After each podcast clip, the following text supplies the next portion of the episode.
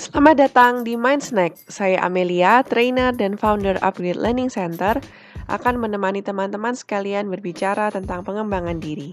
Jadi, bila teman-teman ingin mengembangkan diri baik personal dan profesional, maka teman-teman berada di channel yang tepat.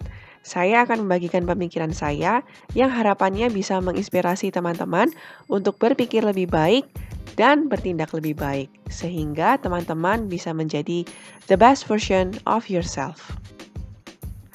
Topik kita hari ini adalah It's okay not to be okay. Setiap kita memiliki kecenderungan yang natural untuk tampak dan tampil sempurna. Hal ini adalah hal yang wajar dan sangat manusiawi.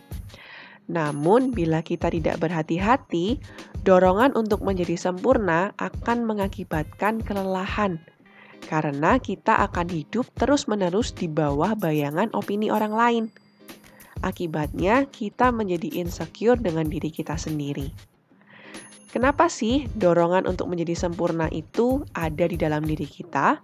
Salah satunya adalah cara pandang kita yang salah mengenai kegagalan atau kesalahan kita sering melihat kesalahan atau kegagalan sebagai sesuatu yang harus dihindari, dijauhi, dan jangan sampai terjadi dalam kehidupan kita.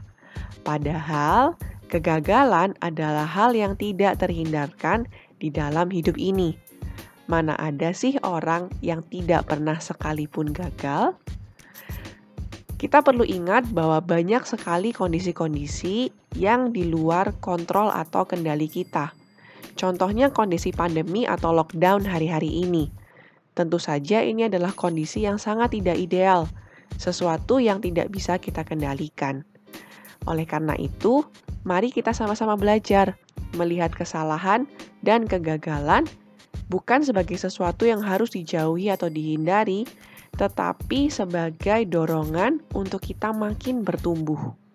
Buang dorongan untuk menjadi sempurna dan ganti dengan dorongan untuk makin terus bertumbuh. Artinya, bukan Anda membandingkan diri Anda dengan orang lain, tetapi bandingkan diri Anda dengan diri Anda sebelumnya. Itu namanya bertumbuh.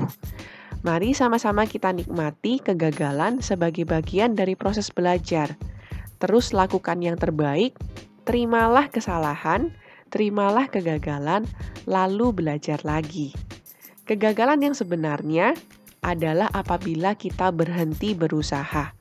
So, it's really okay to make mistakes selama kita belajar sesuatu dari kesalahan itu. Ingat ya teman-teman, it's okay not to be okay.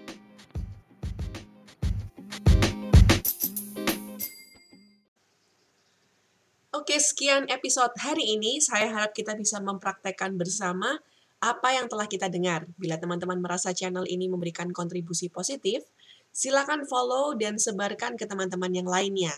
Bersama-sama kita belajar, bersama-sama kita menjadi versi terbaik dari diri kita sendiri. Saya Amelia.